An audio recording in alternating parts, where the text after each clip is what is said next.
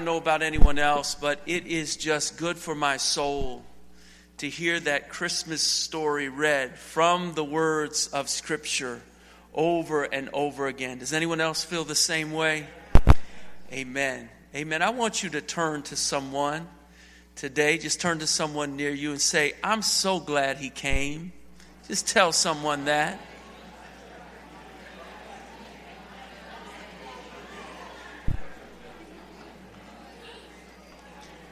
I'm just going to be in front of you for a very few minutes tonight. not going to preach, but tell somebody else. He came for you. Tell someone, He came for you.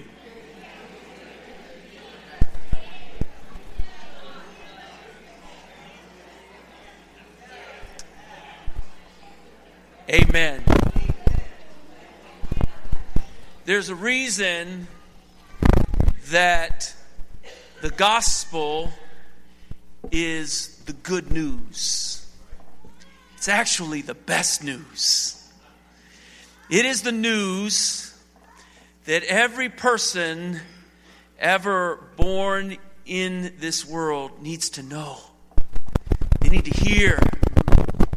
They need to receive this good news the cute little lady who just read that last scripture, I can say that if you're not a member here because she's my wife. So it's okay for me to say that. Um, she read from John's Gospel, and part of what she read was verses 11 and 12 of John chapter 1. And in those verses, the scripture says of Jesus that he came to his own, and his own did not receive him. And then it says, But as many as received him, to them he gave the right to become sons of God. To as many as received him, and it says, to those who believed on his name. To those he gave the right to become the sons of God. It's interesting, one of our other elders, uh, Scott Ashman, sent me something uh, a little over a week ago that in those two verses, 11 and 12, you see the word receive twice, but it's actually a different word, a slightly different word in the Greek text each time.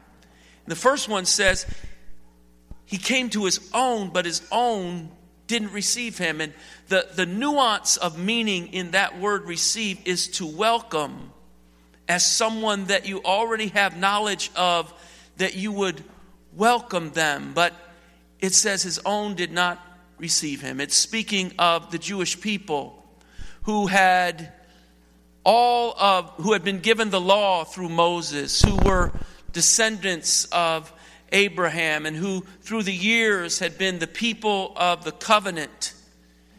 And yet, as John tells the story, he says, by and large, he was rejected. He was not welcomed by the people who, it seems from a worldly perspective, should have known him best. But the scripture goes on to say, but as many as received him. A different word from verse 11. And, and that word underscores the reality that the one, although one is receiving a gift, that the initiation of the gift comes from another. The word is underlining and putting in 72 font, bold, that this gift that's being received is being initiated by another. It says, as many as received him. This gift has been initiated by God. It's to us like what will be happening in many places, perhaps tonight, but certainly tomorrow morning when gifts will be shared and gifts will be given. The focus is a child receiving that gift. That's what we think about. The child receives that gift with joy, with excitement, and is thrilled to receive that gift. But the initiation of the gift came from somewhere else. Child didn't have any funds to buy that gift. The child probably has not signed up for Amazon Prime. Child doesn't have a credit card or a driver's license to get to Walmart. So someone else initiates the giving, but we focus on the receiver and the joy of that reception. That's what's happening in these gospel verses. God is letting us know that He has initiated the greatest gift that we could ever hope for, dream of, or receive. It is in His mind, it is from His resources, it is from His initiation that this gift is given. But it becomes the best gift that we can ever receive. This is the good news of that gospel story. We didn't have anything, any resource, any ability, any way to initiate that gift, but the scripture says, as many as would receive him. How do we receive him? The next phrase says, to those who believed in his name. My prayer today is that we would be a people marked as a people who believe in his name.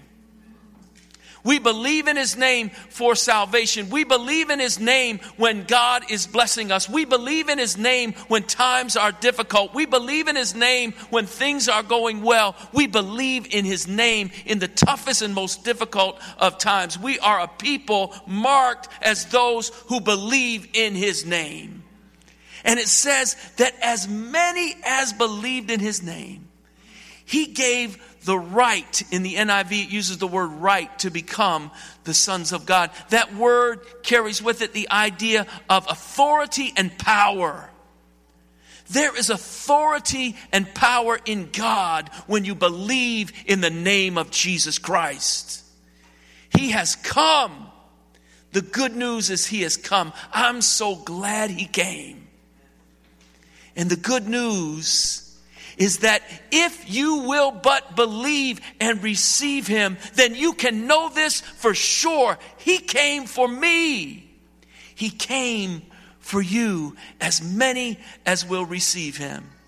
Tomorrow morning, most of us will be opening presents.